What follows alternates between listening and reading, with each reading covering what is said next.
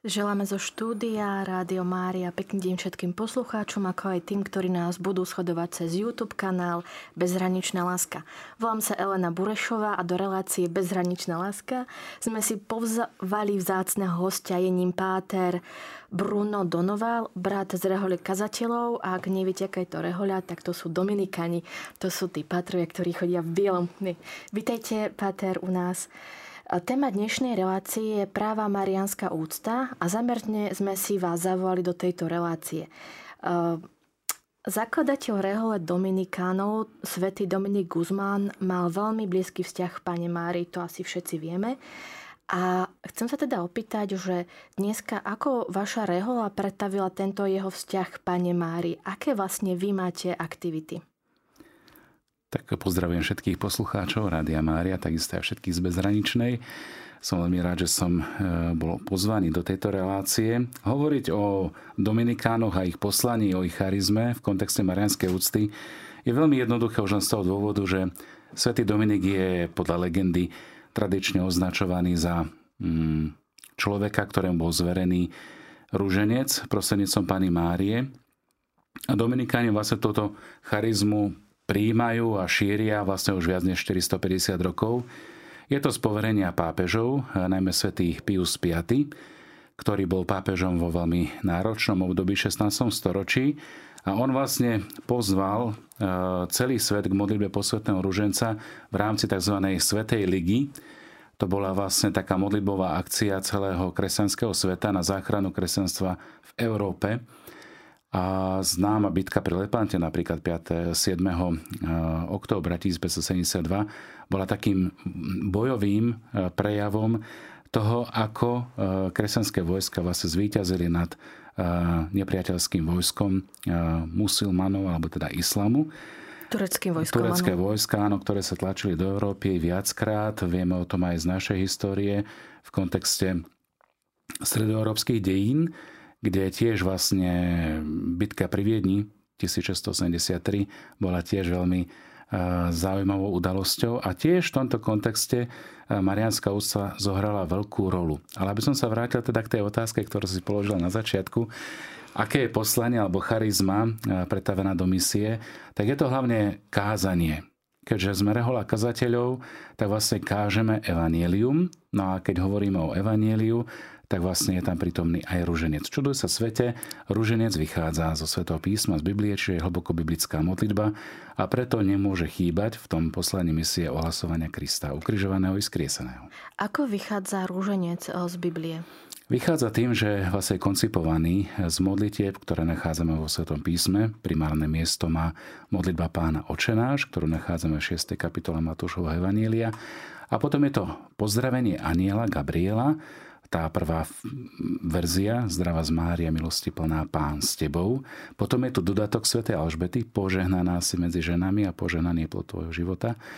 A potom je tu modlitba cirkvi, Sveta Mária, Matka Božia, ktorá je dodaná do ruženca až za spomenutého svätého pápeža Pia V. tiež Dominikána. No a potom tu máme doxológiu, sláva Otcu i Synu i Duchu Svetom, kde je ako keby zhrnuté eh, chváloslovie, troch božských osôb, Otca, Syna a Ducha Svetého. A vlastne aj tie tajomstvá vychádzajú z Biblie. Presne tak. Všetky, všetkých 20 tajomstiev, ktoré momentálne máme v Rúženci, tak vychádzajú zo Svetého písma, počnúť od udalostí vtelenia, narodenia, krstu pána Ježiša, takisto ohlasovania príchodu Božieho kráľovstva, ustanovenie Eucharistie, premenenie na hore tábor. A takto by som mohol prejsť celými, celými tajomstvami, až prídem po udalosť Turíc, a tam vlastne ako keby to biblické v úvodzovkách končí a pokračuje vlastne e, dovetok skrze dva tajomstvá, ktoré sa dotýkajú bytostne Ježišovej matky Pany Márie. A to je na nebovzatie uh-huh. a mhm. korunovanie. Uh-huh.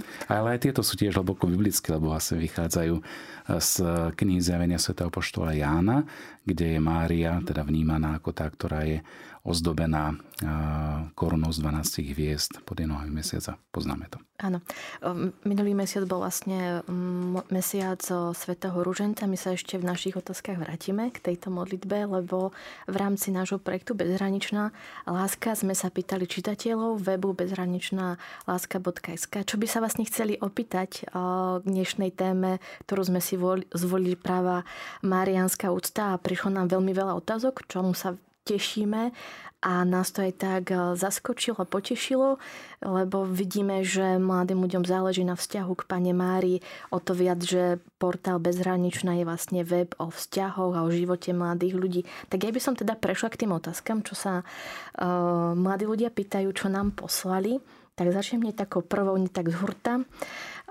Nie je v rozpore s Bibliou modliť sa rúženec a chodiť na marianské putnické miesta? Toto je jedna z tých otázok. Aby som si ešte dovolila jeden malý dodatok. Ako je to vlastne s marianskými putnickými miestami? Sú vlastne uznávané, neuznávané cirkvou, Medjugorje, Dechtica a tak ďalej. Tak, tak na vás otázka. Nech sa tak páči. to sú tri otázky, ideme za radom. No, dobre. Takže akým spôsobom, či je to v rozpore s Bibliou modliť sa rúženec? No nie je.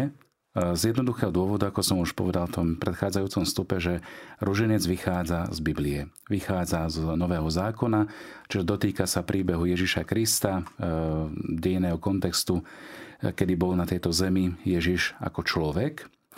Potom e, ten súvis, hlboký súvis s Bibliou je v tom, ako som spomenul, že cez tie modlitby, ktoré sa prednášajú.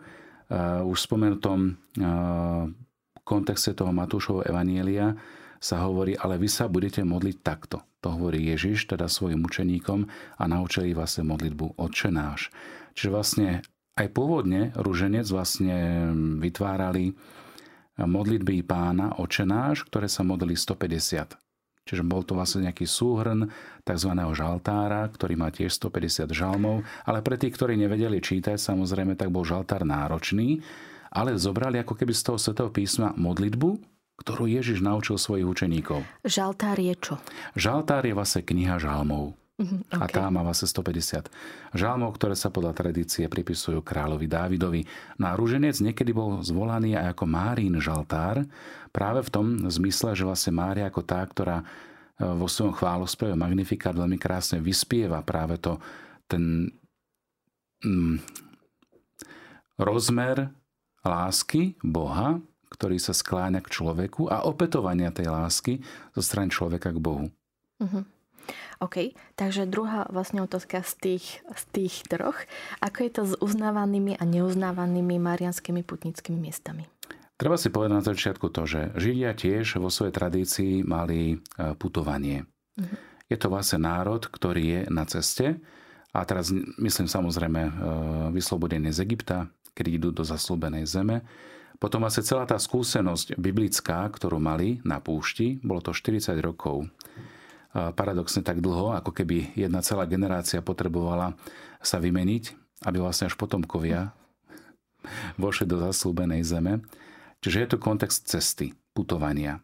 A vlastne Boží ľud, aj novozákonný, ide ako keby v tejto línii putovania, lebo sme teda na ceste do domu nášho nebeského Otca, do Božieho kráľovstva. A na tejto ceste e, máme rôznu skúsenosť práve aj s tým Božím pôsobením, podobne ako to bolo e, v prípade Izraela. E, boli tu určité roviny skúšky takého duchovného zápasu, napríklad vody Meríby, alebo... To bola tá horká voda? Áno, no, áno to vlastne bolo postavený si zlatého telaťa. Áno. Potom tu je vlastne príbeh darovania zákona, v podobe toho desatora cez mhm. Mojžiša. Mm. A potom, tabulách. Áno, tabuli, tabule zákona. A potom tu je vlastne rozmer vstúpenia do zaslúbenej zeme, ktorá tiež nebola ideálna, lebo tam bolo mnoho e, iných národov, ktoré potreboval Izrael ako keby v úvodzovkách vyčistiť. Mm. To sú práve tie boje, ktoré, s ktorými majú mnohí, keď čítajú Bibliu, problém. Ale keď sa pozeráme na celý ten kontext, a to by som chcel povedať pri každej tej otázke, že musíme pozerať na kontext čo je v kontexte Božieho kráľovstva dôležité, tak na to poukazuje aj Boh sám. A keď sa na to nejakým spôsobom pozabudne, alebo sa začne dávať dôraz na niečo iné, marginálne, tak vtedy začínajú byť ako keby problémy. A to je príbeh Izraela, príbeh Božieho ľudu a príbeh aj v podstate každého jedného z nás. Kedy sa zachytíme ako keby nejakej drobnosti, ktorú strašne riešime a myslíme že si, že to je strašný problém, v podstate to ani problém nie je. Takže vlastne zmyslom tých putnických miest marianských nie je tak Mária ako skôr tá cesta k Bohu? Áno, Mária ako tá, ktorá je prvá z učeníkov, ako tá, ktorá je vlastne adresátkou toho Božieho zaslúbenia, lebo si ju Boh vybral, to bolo jeho rozhodnutie a ona túto voľbu prijala, hľa služobnica pána, nech sa mi stane podľa tvojho slova. Tak v tejto kontexte odpovede voči Bohu aj my sa chceme ako keby pripodobniť jej a spolu s ňou kráčať. Čiže vlastne tie marianské putné miesta, keď možno prvoplánovo vyzerajú tak, že ideme k Pane Márii, Asaleckej, Lúrdskej, Fatimskej, Starohorskej, Leveckej. Kokočovskej, X, rozumieme si, tak jednoducho vlastne my sme na ceste k Bohu. Aj Mária bola na ceste k Bohu. Čiže vlastne pravá marianská úcta je vlastne pochopenie toho, že pre katolíkov Pana Mária nie je nejaké božstvo alebo nejaká modla. Nie. Pre Pana Mária je vlastne tá, ktorá doprevádza na ceste. Podobne ako je rovina e, duchovných, e, ktorí doprevádzajú toho človeka na ceste, či už formou sviatosti alebo doprevádzania ako ľudského, kde sa môžeme zdôveriť, vyrozprávať, poradiť, tak Mária je tiež v tejto pozícii matky, ktorá nás privádza k Ježišovi. Čiže Mária neprivádza k sebe, Uh-huh. Ale privádza k Ježišovi, privádza ano. k Bohu. Áno, vlastne však aj Mária sama putovala s Ježišom po srdcom k Alžbete. Toto je naozaj že známa pasáž z Biblie. Takisto aj utekala do Egypta. A takisto, no. že sa dosť nachodila, by som povedala. A potom aj s Ježišom počas toho verejného účinkovania. V podstate bola v zástupe tých jeho učeníkov a učeníčok. Tak, um, dobre. A Aké teda um, tvoje odporúčanie uh, chodiť na tie um, miesta Marianské putnické, ktoré neuznala církev, ako dechtice? Ja by som skôr tú otázku položil takže či chodiť na Marianské putnické miesta. Okay. Či už sú schválené alebo neschválené. Uh, každé miesto, kde sa modlí, tak je nejakým spôsobom výnimočné. Lebo na tom mieste mnohí ľudia mohli zakúsiť nejaký mimoriadný Boží dotyk možno nejakú vypočutú modlitbu, možno nejakú, nejaké uzdravenie, či už telesné alebo duchovné. A túto svoju skúsenosť, vlastnú alebo prevzatú, odozdávajú ďalej. Čo preto sú také pútne miesta, kde sa nezjavila pána Mária a predsa sa tam chodí, napríklad taká naša Levoča, uh-huh. veľmi obľúbené, alebo Mariánka, uh-huh. tu blízko Bratislavy, najstaršie putnické miesto, kde ľudia prichádzajú na toto miesto, častokrát pristupujú k sviatostiam, toto je veľmi dôležité, a preto je vlastne aj putné miesto ako keby akceptované, lebo sa tam prináša najsvetejšia obeta, čiže slúži sa Sveta Omša. Zhromažďuje sa Boží ľud, ktorému sa slúži a ktorému sa vysluhujú sviatosti. A či už je to e, v tom procese schváľovania schválené, neschválené, na to by som až taký veľký dôraz nedal. Skôr by som dal na to, čo hovoria pastieri cirkvi, Čiže keď jednoducho vidia, že to ovocie, napríklad moja osobná skúsenosť s ovocím Medžugoria je veľmi pozitívna v tom, že aj ako kňaz, ale aj predtým, keď som tam chodieval, tak vlastne mňa to pozbudilo vo viere, keď som videl, ako tí ľudia sa spolu dokážu modliť a sú z mnohých národov.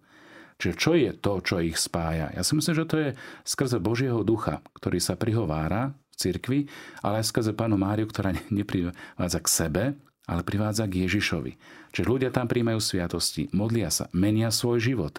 Čiže aj to ovocie toho miesta môže mať dosah na konkrétny život konkrétneho človeka a vedie ho k lepšiemu, vedie ho k vzťahu k Bohu. A preto ja odporúčam, aby títo ľudia, ktorí chcú zažiť možno mm, aj emočne e, nejaký zážitok, tak aby nepozerali na nejaké senzácie, ale aby pozerali na podstatu. Prečo idem na to miesto? Čo od neho očakávam? Respektíve, čo očakávam, alebo akú odpoveď hľadám na svoje otázky. Mm-hmm. Vrátime sa teda späť k našim otázkam od čitateľov denníka Bezhraničná láska, teda denníka webu Bezhraničná láska.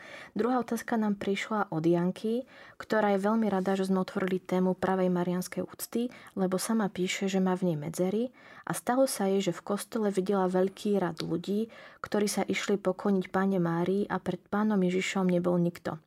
A toto Janku vyrušilo. Jej otázka eh, je preto následovná, že ako teda uctievať pánu Máriu bez toho, aby sme si z nej nevyrobili modlu? to by aj mňa vyrušilo. Lebo keď doprevádzam putnícke zájazdy, a to je jedno, či to je tu na Slovensku alebo po svete, tak v prvom rade vždy hovorím, keď prichádzame do chrámu, tak prichádzame k Ježišovi. A pri Ježišovi nachádzame jeho mamu. Nachádzame tam jeho priateľov, blahoslavených svetých, čiže tí, ktorí vytvárajú tú oslavenú církev. A keď prichádzame teda e, do Božieho domu, tak prvé, čo by sme mali hľadať, tak je vlastne to červené svetielko, ktoré nám hovorí o tom, či je tam Ježiš v Eucharistii prítomný alebo nie. Čiže častokrát e, ľudia, samozrejme v tej dobrej viere, idú k tomu zázračnému obrazu alebo soche, alebo ja neviem, tomu vyobrazeniu a modlia sa pred ním a modlia sa k Bohu. Čiže tu na začiatku by som možno povedal takú jednoduchú vec a zásadu, ktorú má dogmatická teológia a to je otázka tzv. dúlie. Čo je dúlia, to môže zaznieť tiež. On akurát si mi vytrhol túto otázku z úst. Takže dúlia je vlastne uctievanie. Čiže uctievanie, alebo teda príhovorná modlitba, ktorá je v rámci Božieho ľudu, keďže všetci sme skrze Krista, e, členovia Božieho mm. ľudu, tak sa môžem modliť za seba navzájom. A vlastne sú potom ďalšie stupne tej áno, dulie, áno, hyperdulia. A tak sa vlastne dostávame ako keby k uctievaniu Boha, ktoré, ktoré je ona spomenutá hyperdúlia, čiže niečo nad, uh-huh. uctievanie, ktoré je vyhradené výhradne Bohu. Čiže výhradne Bohu sa klaniame, výhradne Boha vzývame, Jeho prosíme o požehnanie, o milosť, o, Ducha Svetého. A potom je tzv. protodúlia, a to je vlastne rovina príhovornej modlitby všetkých tých, ktorí sú svetí. V prvom rade Pána Mária, ako tá, ktorá je kráľovnou všetkých svetých, ale takisto apoštolí, vyznávači, mučeníci, E, svetí mužovia a ženy, to je tzv. tá protodúlia. A potom je tu dúlia, to je to, že vlastne ako Boží ľud, ako potujúca církev, sa modlíme za seba navzájom. Čiže máme tu také tri roviny, ktoré sú hierarchické. Na úplnom spodku, ale pritom nie v tom ponímaní e, nejakom nižšom, je vlastne modlitba, alebo teda uctievanie v rámci Božieho ľudu. To je tá dúlia. Uh-huh. Potom je protodúlia, to je uctievanie Boha skrze príhovor svetých aj Pani Márie, lebo je mhm. tiež uh-huh. svetá, lebo sa pripodobňuje svetému, ktorý je uh-huh. Boh. A potom je hyperdúlia, to je to, čo patrí jedine Bohu. To je tzv. E, otázka látrie, uh-huh. kde sa uctieva teda Boh ako, ako osoba, e, ako mm, Boh, ktorý v troch osobách. Tak. A latria to je to to je to uctievanie, uctievanie. Ktoré, ktoré je vyslovene zamerané na Boha. To je napríklad pri Eucharistii, kedy sa neklaniame tej bielej hosty, ale klaniame sa Bohu, ktorý je v nej danú mm-hmm. chvíľu prítomný. Mm-hmm. Rozumiem. Tak um, my by sme si dali teraz uh, prestávku. V rámci pesničky by sme troška odľahčili uh, túto tému, lebo sme otvorili mnohé veci a myslím, že sa naozaj s Pátrom Brunom snažíme ísť do hĺbky, by sme vysvetlili, čo to je tá práva marianská úcta a vlastne po pesničke budeme pokračovať v našej téme. A sme tu po pesničke opäť. Volám sa Elena Burešová a dnes sa rozprávam s Dominikánom, pátrom Brunom Donovalom o pravej marianskej úcte. Vyberám z otázok čitateľov webu bezhraničnaláska.sk. Takže Lucia sa pýta, prečo sa Mária modlila slovami raduj sa, radujem sa v Bohu vo svojom spasiteľovi, keď podľa Lucie Mária spasenie nepotrebovala. Takže úplne jednoducho sa opýtam, ako je to teda s Máriou? Aj Maria potrebovala spasenie ako my? Tak uh, Mária bola uchránená od dedičného hriechu, čiže vlastne z tohto celého je vlastne odpoveď. Ale vrátil by som sa možno k tomu citátu, ktoré zaznel na začiatku. To je vlastne z Márínho Magnifikátu, ktorý znie e, takto. Ja si dovolím zacitovať e, nejakú časť, lebo tam je vysvetlené aj prečo, sa, prečo ja sa o Bohu svojom spasiteľovi. Velebí moja duša pána a môj duch sa o Bohu mojom spasiteľovi, lebo zhliadol na poníženosť svojej služobnice. A ja o tejto chvíle blahoslaviť ma budú všetky pokolenia, lebo veľké veci mi urobil ten, ktorý je mocný a sveté je jeho meno a jeho milosrdenstvo z pokolenia na pokolenie s tými, čo sa ho boja. Ak poznáme tento text, mm. modlí sa o církev každý večer v rámci večerných chvál, liturgie hodín, tak to je vlastne to vysvetlenie. Mária sa modlí tento chválospev inšpirovaná chválospevom Anny. A keď sa pozrieme do Biblie, tak vieme, že Anna chváli Boha za veľké, veľké skutky, ktoré urobil v jej živote, ale zároveň nezabúda na celý ten príbeh a rozpomína sa na to, ako zhliadol na poníženosť svojej služobnice. Kto bol Anna? Anna bola matka mm, Samsona, myslím. Teraz som Samson, myslím, že. Áno, myslím, že to bol Samson. Hej, hej. Samson, áno. No a vlastne o čo ide? Uh, Anna vlastne prosila Boha o dar dieťaťa. Bola neplodná a vlastne dieťa prichádza ako odpoveď od Boha až vo vysokom veku. A celý život si Anna vlastne zažila veľké poníženie, pohrdanie, práve preto, že bola neplodná, lebo v židovskej alebo semickej kultúre doteraz stále e, mať dieťa znamená byť požehnaný. Nemať požehnanie znamená byť neplodný. Mm-hmm. Ja viem, že to je veľmi široká otázka a téma, ktorá by možno stála za to rozobrať ju aj hlbšie, ale pre tento kontext to úplne stačí. Prečo Mária, inšpirovaná týmto chválospevom e, prorokyne Anny, teda Anny, ako takej, e, sa rozpomína, lebo Mária je dcerou Izraela. Ako tá, ktorá je dcera ľudu, ktorý má nejaký príbeh, vzťahu, zmluvy, tak odpovedá naň a chváli Boha, lebo on zhliadol na poníženosť svojej služobnice. Ona predtým povie pri zvestovaní hľa služobnica pánova. Dá sa teda to chápať v tom kontexte, že tým, že prišiel spasiteľ Ježiš Kristus, tak Boh zliadol na podníženosť celého ľudstva? Áno, lebo prichádza Mesiáš. Vlastne to prislúbenie, ktoré dostáva už Adam a Eva v raji, tak vlastne hovorí o novej Eve, o Márii, o matke vykupiteľa, o tej, ktorá bude vlastne matkou Božieho syna. Čiže vlastne keď eh, hovoríme o plnej milosti, lebo takto ju nazval Archaniel Gabriel, eh, Kecharitomene Maria, čiže milosti plná, buď pozdravená, raduj sa milosti plná, čiže jednoducho ona je ako keby z toho ľudu výnimočným spôsobom povýšená na to, aby bola konkrétnym svetkom toho, ako sa Boh ponížil, keď zostúpil do jej lona v podobe dieťaťa Ježiša. Preto aj Mária, vedomá si tejto výnimočnosti, samozrejme vo veľkej pokore, hovorí, hľa od tejto chvíle, od chvíle, kedy sa stávam matkou, ma budú blahoslaviť všetky pokolenia, lebo veľké veci mi urobil ten, ktorý je mocný a sveté jeho meno. Čiže to Mária sama hovorí o sebe, keďže bola povýšená na matku vykupiteľa Mesiáša, že vlastne ľudstvo bude mať k nej veľkú úctu a bude ju blahoslaviť, bude jej žehnať, hej, dalo by sa tak povedať, všetky pokolenia práve pre ten veľký dar, že ona bola otvorená a spolupracovala s Božou milosťou na diele vykúpenia. V tomto je jej veľkosť, že bola Božou matkou.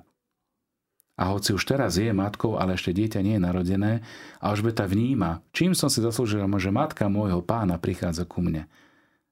A zároveň je tam aj skúsenosť naplnenia Duchom Svetým.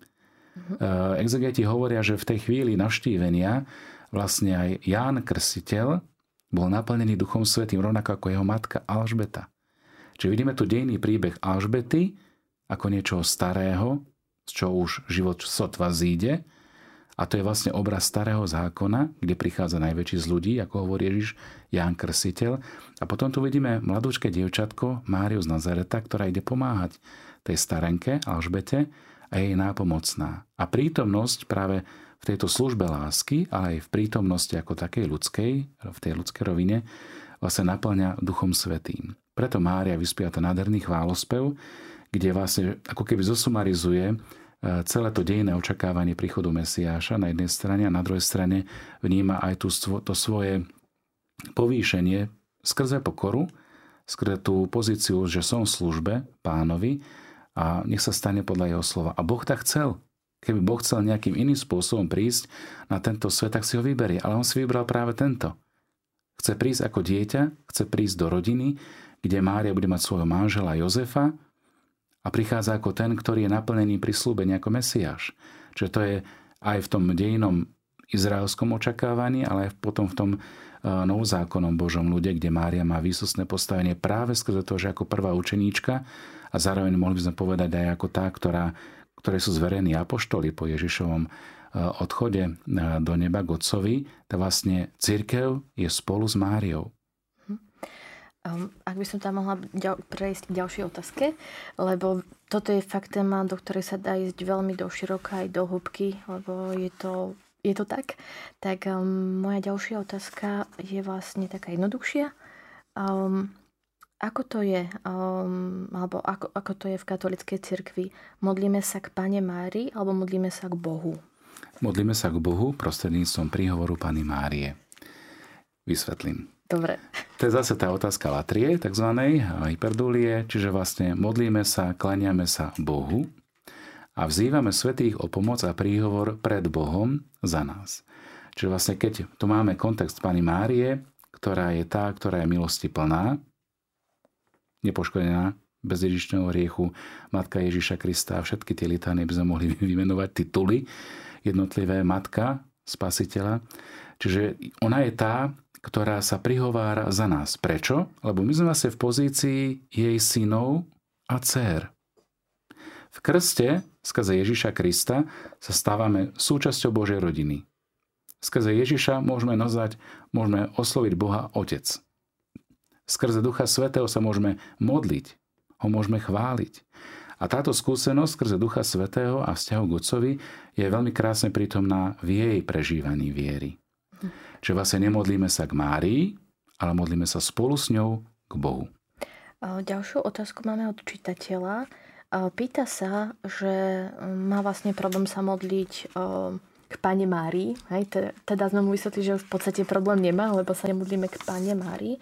Ale pýta sa, že keď sa vlastne nemodlí Svetý Rúženec, že či je súčasťou katolickej cirkvi a že či vlastne môže príjmať sviatosti alebo si má hľadať nejakú inú církev.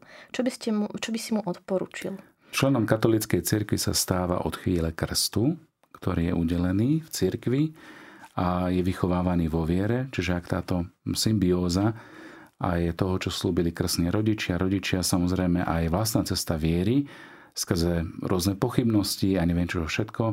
Ehm, dobre je ehm, vlastne čítať Božie slovo, čítať ho v kontexte magistéria církvy, čo to znamená, výklad, ktorý je autentický a ktorý je naozaj od apoštolov, čo to je vlastne svätý Otec, biskupy a cez nich kňazi.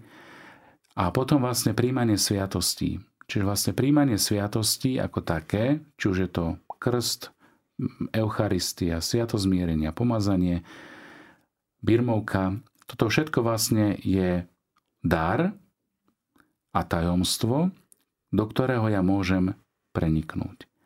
Čiže ak ja pohrdám darom, ktorý mi Boh dáva, tak to už je na pováženie, či vlastne som nie že hoden, ale či vnímam pravú podstatu toho daru a tajomstva, ktoré mi Boh dáva.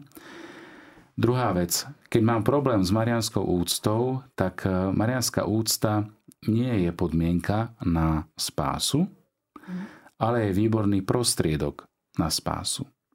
Svetý Jan Pavol II vo svojom liste o ruženci hovorí, že tí, ktorí kráčajú za Bohom, s Bohom k Bohu, skrze príhovor Pany Mária a jej prítomnosť, isto prídu k Ježišovi Kristovi. Čiže hovorí to o určitej istote. A vydať sa na cestu bez nejakého sprievodcu, tak je samozrejme možno dobrodružné, ale nie je tam záruka toho cieľa. Mm-hmm. Čiže vlastne, keď my tu máme spoločenstvo cirkvy, Božieho ľudu, máme tu prostriedky posvedcovania, spásy, ktoré má jediný katolícka cirkev, Božie slovo, ktoré nás vedie, ktoré vnímame, čítame, rozímame, kontemplujeme, v podstate aj skrze tajomstva posvetného ruženca, alebo tie vychádzajú z evanílií, alebo teda z Božieho slova, tak máme tu určitú záruku, ako keď sa dieťa drží za ruku svojej mamy. Ono by rado pobehovalo kade tade. Ale nevidí možno to nebezpečenstvo, že ide napríklad e, po ceste auto, alebo že sa môže potknúť, alebo že je tam nejaká mláka, ktorú treba obísť, aj keď deti radi idú krížom na potechu svojim mamičkám. Mm.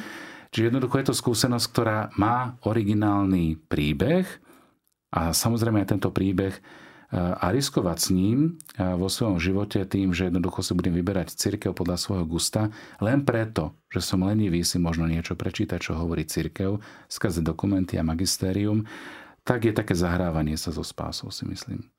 Takže lepšie odporúčate v tomto prípade si no, najprv poznať to, čo je doma. Naštudovať si áno, veci, možno sa opýtať áno, áno. kniaza vo farnosti, možno nejakého A žiť v spoločenstve. Žiť v spoločenstve, lebo e, to spoločenstvo, to je takisto ako, že e, napríklad bratia protestanti povedia, že sola scriptúra. Áno. Čo to je sola scriptúra? Sola scriptúra to je vlastne také viedren, že jediné písmo a mhm. jedine to, čo je v písme. A katolická církev hovorí áno, sveté písmo a tradícia. Lebo ja musím vidieť tú tradíciu, musím vidieť ten príbeh, lebo ten, tú štafetu preberali apoštoli a apoštoli odozdávali ďalej. Tá tradícia to je ako taký kontext? Dá sa to chápať ako taký... Kontext žitého Božieho slova. Uh-huh.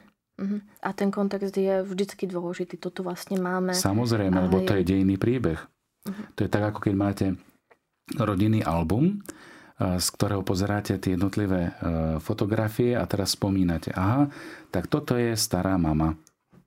Ona mala starého otca, tento už zomrel napríklad. Rozumieme si? Uh-huh. Čiže ja si môžem faktograficky pozrieť rodný list. To je to sola scriptura. Uh-huh. Kde sú mená, dáta, uh-huh. kde je napísané, kedy, čo, kedy sa stalo. Ale tá tradícia, to je vlastne odozdávaná viera. Preto aj tí, ktorí boli krstení, zvlášť dospelí, tak absolvovali tzv. mystagógiu a tá mystagógia bolo vovádzanie do života viery. A toto častokrát chýba aj v dnešnej dobe, že sme prijali krst, možno ako malé bábetko, ale nikdy sme neboli vovádzaní do viery. Preto hľadáme možno mm, iné cesty a cestičky, kde možno to prežívanie viery je iné, živšie, zaujímavejšie, kde je možno väčší dôraz na katechézu, na vysvetľovanie, na apoštolát, na nejakú činnosť a jednoducho to, čo máme doma, tak prehliadame alebo jednoducho nechceme vidieť v tom kontexte tradície. A ako sa vovádza do viery? Životom. Mm, ale na tom živote potrebujeme niekoho sprievodcu. Hej? No aj, stále... aj sprievodcu a samozrejme aj to spoločenstvo. Lebo nie sme samorasty, takisto ako církev nie je samorastov, ale vlastne všetci patríme do Božieho ľudu. A máme jasné smerovanie. Čiže máme jasný cieľ. Čiže to nie je nejaké bezcielne blúdenie alebo iba také dobrodružné prechádzanie sa a spoznávanie krajinky, ale je to vlastne aj pozícia putujúcej cirkvy, toho živého spoločenstva, ale zároveň aj kontext cirkvi, ktorá je trpiaca a oslávená. E, sme teraz v novembri, modlíme sa zvlášť za našich zosnulých, že to je tiež určitá spolupatričnosť. To je tiež ten pohľad do toho alba rodinného, kde sa prihovárame za našich zosnulých, napríklad bratov a sestry, súčasť rodiny, ale aj za všetkých zosnulých, lebo všetci sme spoločenstvo Božieho ľudu. A potom v tom kontexte uctievania, lebo ja to tam zaznelo v tej otázke jednej, tak je vlastne spoločenstvo oslávenej cirkvi. To sú tiež naši súrodenci, bratia a sestry v Kristovi, ktorí už ten boj zvládli a ich svedectvo života, ich príbeh je natoľko inšpirujúci, že nám môže byť na pozbudenie.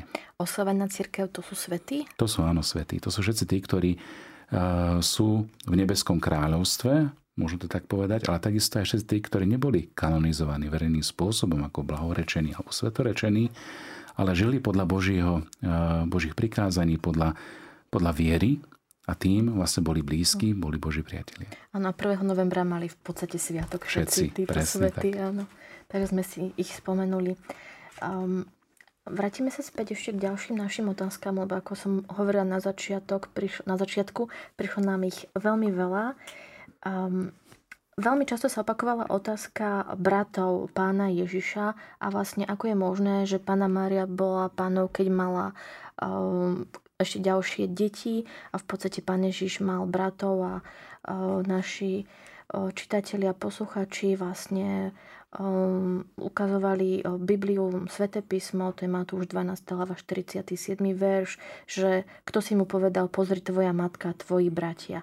Takže, Pater Bruno, um, pán Ježiš mal ešte ďalších súrodencov? No, v Evaníliu o tom nevieme. Čiže v Evaníliu nič také nečítame. Uh, vieme akurát o tom, že Mária mala prvorodeného syna, ale aj to prvorodený sa vníma v kontexte, že vlastne jediný proto To je zase e, také vyjadrenie, ktoré je skôr biblické, čím chce vlastne zvýrazniť, že vlastne to bol iba jedináčik. Mhm. Keď hovorí, či to nie sú tvoji bratia a sestry e, v danej state Vanília, tak sa vlastne chce poukázať na to, že kto je moja matka, kto sú moji bratia. Všetci tí, ktorí plnia vôľu môjho otca. To znamená my všetci? Presne tak. Čiže vlastne môžeme povedať, že sme súrodenci tej veľkej Božej rodiny, kde Ježiš Kristus je nielen náš pán spasiteľ, vykupiteľ, ale aj náš brat. Podobne ako Mária je naša nebeská matka, môžeme jej aj takýto titul, rovnako ako Boh je náš nebeský otec, hoci máme svojho biologického otca a biologickú matku. Mm-hmm. OK, tomuto myslím si, že sa dá pekne porozumieť. Mám tu ďalšiu otázku um, od Kika, ktorý sa vlastne pýta na modlitbu svätého Ruženca. Tým, že podľa neho sa vlastne v Dravas opakuje viackrát, či to vlastne není to, prečím vystriha evanielium, že aby sme sa nemodlili príliš veľa ako pohania, ktorí stále opakujú dookola to isté. Tak aká je vlastne tá modlitba Svetorženca? Nie je to stále opakovanie dookola 50 zdravacov, to isté? Pre tých, pre tých, ktorí sa ruženec málo modlievajú alebo nemodlievajú, majú práve s týmto problém. Lebo veľmi pekne na to hovorí eh, svätý Pavol VI v takom zaujímavom dielku, a to by som odporúčal všetkým našim poslucháčom si prečítať naozaj pomaly prelúskať ten text eh, Marialis Cultus o marianskej úcte, a on hovorí, že vlastne modlitba posvetného ruženca, ak sa z nej vytratí, ak sa z nej vytratí vlastne rozímanie, tak sa stáva iba bezduchým opakovaním formuliek. Ruženec je rozímavá modlitba, ktorá je kristocentrická, kde Ježiš je v centre. To treba tiež povedať. Čiže keď rozímam o konkrétnom tajomstve zo života pána Ježiša, napríklad o jeho narodení, o vykupiteľskej smrti alebo o zmrtvých stane, či na nebo vstúpení, alebo o zoslaní Ducha Svetého, tak stále mám v kontexte udalosť, ktorá sa stala v čase a ktorá bola výnimočná a to je práve tá chvíľa, kedy prišiel Archaniel Gabriel a pozdravil Máriu. Preto je tamto zdrava z Mária, tá prvá časť, zdrava z Mária milosti plná, Pán s tebou, plus dodatok Sv. Alžbety, poženaná si medzi ženami. A potom je tu Ježiš s konkrétnym tajomstvom. Ježiš, ktorý bol pre nás starým korunovaný napríklad. Ježiš, ktorý pre nás ťažký kríž niesol. Že vovedenie do tajomstva života Ježiša Krista. A to opakovanie, prečo je opakovanie dôležité, to je, ak bol Kiko zamilovaný, tak vie, že tej svojej milovanej povie aj stokrát milujem ťa. A rovnako je to aj v tom vzťahu k Bohu. Keď Boha milujeme, tak stokrát mu ako keby prejavujeme tú svoju priazeň a blízkosť, vzťah, ktorý živíme práve tým, že vstupujeme do toho príbehu lásky. Ja ťa milujem za to, že si za mňa zomrel na kríži. Ja ťa milujem za to, že si stal z mŕtvych a stal sa vlastne takým prvou pr- prototypom skriesenia. Ja ťa milujem za to, že si zliadol na svoju služobnicu, ktorú si povýšil do neba a urobil kráľovnou. Čiže vlastne rúženec je aj tiež veniec rúží, tak sa zvykol nazývať. A veniec rúží je symbolom vlastne, keď chceme niekoho obdarovať, tak mu dávame kyticu rúží. To je prejav lásky. Vonkajší znak, symbol, gesto, ktoré hovorí o niečom oveľa hlbšom a vnútornom. Tam by stačilo dať jednu rúžu. Prečo nedáme iba jednu rúžu? Možno áno v takomto minimalistickom ponímaní. Ale Bohu chceme dať čo najviac chceme dať to úplné zo svojho srdca, preto mu venujeme modlitbu čas, ale zároveň aj ten prejav lásky v tom, že vlastne ďakujem Bohu za to, že nám dal Máriu, ktorá odpovedala na to pozvanie práve vo chvíli aniela. A preto si tú chvíľu zvestovania sprítomňujeme cez tú modlitbu aniela. Zdravá z Mária.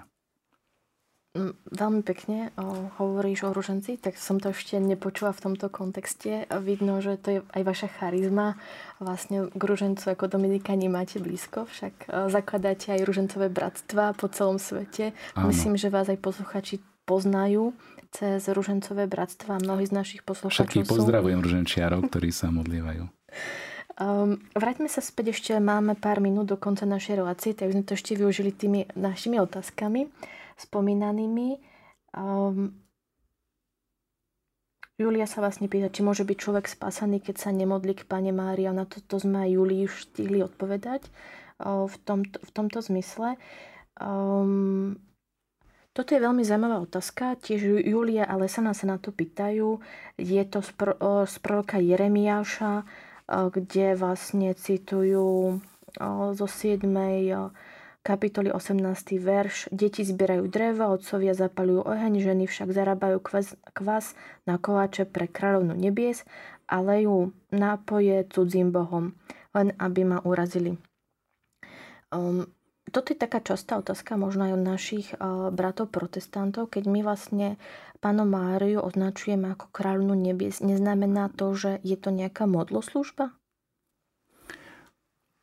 na základe tohto proroka Jeremiáša. A tohto... Prorok Jeremiáš vlastne apeluje na modloslužbu, ktorá bola rozšírená v danom období o vyvolenom národe. Nielen tento úryvok, ale vlastne celá tá 7. kapitola aj predtým, vlastne Jeremiáš verejne pranieruje hriechy Izraela, medzi ktorými bola aj modloslužba. Už spomenutá mm, časť z 118. veršu hovorí o tzv. kráľovnej nebies. Kráľovnu nebies vznikli, zvykli e, nazývať aj Artemis, to je vlastne kult bohyne plodnosti, ktorý bol veľmi rozšírený najmä e, na helenskom území. A takisto tento kult plodnosti kráľovnej nebies, ktoré sa prinášali určité obety, pred ktorou sa pálilo kadidlo, e, mm, mali s ním problém vlastne aj veriaci Židia, ktorí vlastne boli ako keby ovplyvnení týmto pohanským kultom. Preto hovorí vlastne Jeremiáš a napáda vlastne tento kult bohyne Artemis, alebo teda Aštarty, dalo by sa tiež povedať ako tá, ktorá, ktorá, ktorá zabezpečí plodnosť nielen pre, pre dobytok, nielen pre úrodu ako takú, ale aj pre, pre ľudí. No a toto Jeremiáš samozrejme nejakým spôsobom pranieruje. Ale v akom kontexte vidieť panu Máriu v tomto, no tak to je veľmi ťažké, lebo titul kráľovna nebies v starozákonnom ponímaní tak je iba čisto v tomto kontexte tzv. Artemis, tej bohyne plodnosti, a Mária ako tá, ktorá je nová Eva, čo vlastne tá, ktorá je matka žijúcich, tak vlastne má aj tento titul kráľovnej nebies, ale nie v tom ponímaní modlu služobnom, ako by to možno niektorí vypichávali, lebo to je práve také zliepanie hliny a železa. Skrátka to nebude nikdy pasovať, lebo to je jeden príbeh hliny a druhý príbeh kovu.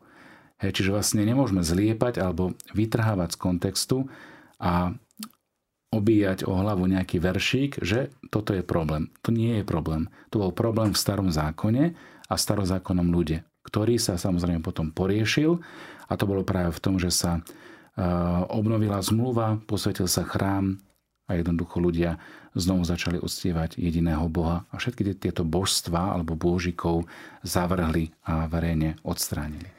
Vlastne k tej plodnosti sme sa troška bavili aj v tom magnifikáte, keď si vlastne spomínal, že zhľadol na poníženosť svojej služobnice, že vlastne Boh daroval plodnosť, hej, že nám poníženým a narodili sa synovia, aj narodil sa Boží syn. Áno. A toto je tu vlastne nový kontext, nový rozmer. Dá sa to aj takto chápať? Áno, áno, to je úplne, úplne niečo iné. Podobne ako církev je tiež vnímaná ako tá, ktorá je, ktorá je matkou Mhm. Čiže vlastne, keď sú e, deti prichádzajú na tento svet, tak ich prinášajú do cirkvy, kde príjmajú milu z krstu.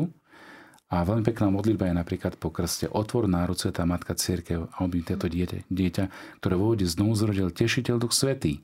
Čiže vlastne to znovu zrodenie, ktoré sa deje vo chvíli krstu, to je vlastne ten duchovný pôrod, ako keby uh-huh. v cirkvi a z cirkvi. Lebo vlastne do tej cirky prinášajú dieťa, ktoré je nepokrstené ešte pod dedičným hriechom, ako to veríme. A vlastne v tej sviatosti, skrze Ducha Svetého, skrze Krista, skrze Boha Otca, vlastne sú prijaté za jeho deti. Uh-huh. To je veľmi pekne vysvetlené. Um, a ďalšia otázka je od Klaudie, ktorá sa vlastne pýta, že prečo sa vôbec uctieva Pána Mária aká je história tohto kultu a že prečo sa vôbec ona uctieva, prečo sa neuctieva Eva alebo Ruth. ktoré sú tiež významné ženy z rodokmeňa Ježiša Krista? No práve preto, že je matkou Ježiša Krista, Božieho syna, tak preto má vlastne tú protodúliu, čo sme sa mm. už mhm. hovorili na začiatku, čo vlastne uctievanie a príhovor, ktorý je výnimočný. A v tom príbehu rodokmenu Ježiša Krista tam môžeme nájsť nielen význačných ľudí, ale aj riešných, takú Rachab mhm. napríklad, hej, alebo ďalších, e, Obeda, Rúda, už spomenutú, hej. Čiže vlastne aj Mária má titul Novej Evy. Rovnako ako je aj matkou, rovnako ako je aj nevestou, napríklad církev je nevestou a Kristus je ženíchom. To je tiež taký obraz veľmi pekný, ktorý nachádzame hlavne u svätého apoštola Pavla, ale potom neskôr v zjavení svätého apoštola Jána. Čiže vlastne vnímame tu, a prečo ju vlastne uctievame? No uctievame ju z toho dôvodu, že je Ježišovou matkou a vlastne všetku tú úctu, ktorú má, tak má najmä preto, že je Teotokos. Teotokos znamená bohorodička. Čiže nie je to iba rodička Ježiša Krista ako človeka, ale je to rodička Boha, Božieho syna. A práve táto výnimočnosť jej dáva takú úctu v cirkvi, akú má. A právom jej patrí. Mhm. Aby sme sa ešte vrátili späť k tej bohorodičke, by som to premostila na ďalšiu otázku. Ako je to s uctievaním ikón, osobitne ikon Pany Márie? Nie je to už hyperdulia? Nie je. Vysvetlím prečo. Ikony, najmä vo východnej cirkvi, majú veľkú úctu e, práve preto, že symbolizujú alebo znázorňujú nejakú osobu. Keď je to napríklad osoba spasiteľa, e, pantokratora, ako toho vševlácu, alebo je to ikona napríklad pre Svetej Bohorodičky, častokrát znázornenej s Ježišom, dieťaťom Ježišom náručí, ako tá, ktorá poukazuje na na cestu, to je tzv. hodogitria, to keď má tak ruku natiahnutú ukazuje na Ježiša, čo vlastne tá, ktorá privádza k Ježišovi, tak vlastne túto úctu k ikonám máme e, z toho dôvodu, že máme úctu k osobe, ktorú sprítomňuje. Takisto je to aj na západe. Napríklad máme úctu k soche, ktorú znázorňuje či už Pán Ježiš, alebo Pána Mária, alebo nejaký svetý, rovnako obraz, alebo to môže byť nejaká, nejaká ikona už spomenutá. A ešte by som možno spomenul, eh, tí, ktorí poznáte, a zvlášť eh, východní veriaci, ortodoxní, či už pravoslávni alebo grecko-katolícky veriaci, majú ikony vo veľkej, vo veľkej úcte aj z toho dôvodu, že častokrát eh, tá ikona je požehnaná priamo na oltári čiže vlastne prítomnosťou e, Eucharistie Ježiša Krista.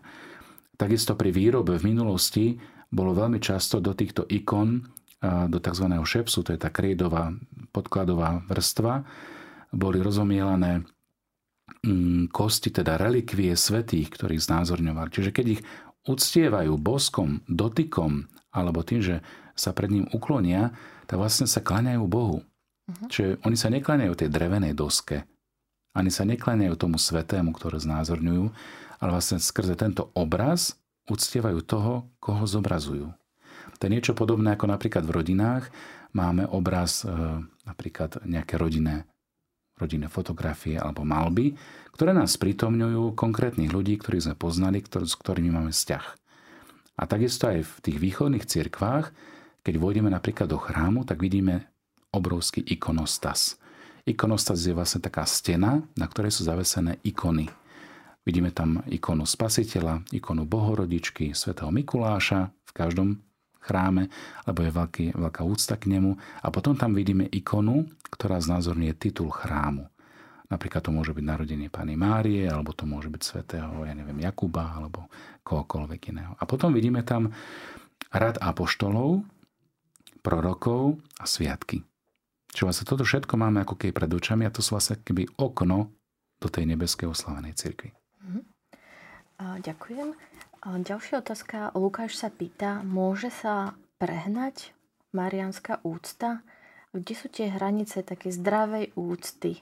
Povedzme aj ku soche, ku ikone, k Pane Márii. No Dá sa práve... to tak nejako uh-huh. úplne ohraničiť? Uh, keď nejaká hm, marianská úcta sa preženie. No kedy sa preženie? Môže sa prehnať v tom, že nerozumieme zdávaniu úcty Panenskej Bohorodičke, Pane Márii, že vlastne robíme z nej mm, ako keby modlu, ale ona v podstate nikdy nie je ani nechcela byť takto uctievaná. Skôr je to problém v tom, že tí ľudia, ktorí majú takéto prejavy, tak e, im ako keby chýba takéto poznanie alebo možno aj ten vzťah, ktorý nie je iba na emóciách založený, ale ktorý je na vierovke. Čiže to by som vlastne, aby sme nepreháňali s marianskou úctou, tak vlastne treba poznať Božie slovo, čo stavať na Božom slove a stavať na tradícii cirkvy na učiteľskom úrade. Ak na tomto stojí naša viera, tak máme istotu, že určite s tou marianskou úctou alebo akokoľvek nepreženieme. Mm-hmm. Um, web bezhraničnaláska.sk je vlastne portál pre mladých ľudí, ktorý je zameraný na vzťahy a myslím, že už pomalička aj naša relácia ide do finále, tak ja to skúsim sfinalizovať takou otázkou, že v čom by podľa teba mohla byť inšpirácia pre mladých ľudí, mm, alebo taký inšpiratívny vzťah Jozefa a Márie? V čom ty vidíš pre eh, to, význam tohto ich vzťahu? Tak eh, keď sa pozeráme na manželský pár, lebo to treba tak povedať, že to manželský pár Jozefa a Márie, ktorí prijali veľký dar a to je vlastne dar Božieho Syna. To, akým spôsobom Ježiš prichádza na tento svet, bolo tajomstvo nielen pre Máriu samotnú, ktorá bola v tom e, priamo zakomponovaná, ale aj pre Jozefa. A Jozef vlastne vníma toto poslanie ako vychovávateľa, ako ženícha, ako pestúna Ježiša Krista, Božieho Syna, ako veľmi výnimočné postavenie, ktoré, do ktorých vlastne Boh mu zveril do výchovy svojho syna v tej ľudskej podobe. Ale na druhej strane vidíme, ako prítomnosť Božieho Syna formuje, vychováva vlastne aj Máriu, aj Jozefa. Že vlastne ten ich príbeh nasledovania Ježiša Krista je originálny, inšpirujúci samozrejme aj pre nás práve v tom, ako odpovedajú na Božie pozvanie. Vlastne to je aj tá odvaha Jozefa prijať tehotnú Máriu, Máriu za svoju manželku. Áno. áno, keď vlastne nosila dieťa pod srdcom, ktoré vlastne nebolo jeho. A veľmi krásny, presne tak, veľmi krásny aj ten, ten výraz, že vlastne čo s tým Jozef ako keby si počne, uh-huh. že jednoducho Boh vstupuje skrze aniela a vysvetľuje mu tie veci.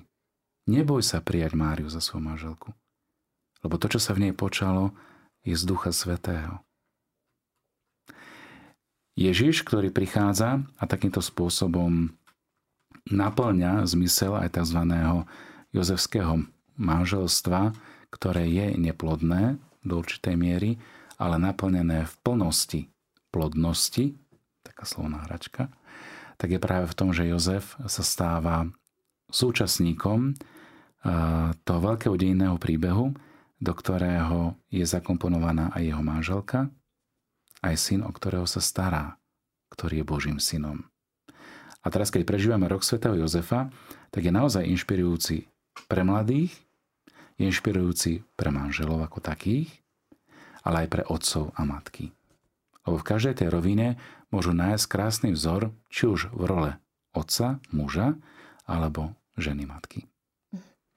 Super, tak Týmto by sme ukončili našu reláciu. Ja by som sa chcela veľmi pekne poďakovať nášmu hostovi, Patrovi Brunovi Donovalovi za zodpovedanie všetkých otázok. Aj za, samozrejme chcem poďakovať za všetky vaše otázky, čo ste nám poslali. Ďakujem Ospravedlňujeme sa, ak sme na niečo zabudli, prehliadli.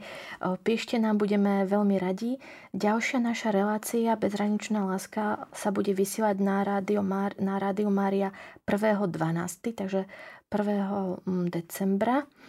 A dnešnú reláciu si môžete vypočuť z archívu a takisto na YouTube kanále Bezhraničná láska. Od mikrofónu sa s vami lúči Elena Burešová. Do počutia. A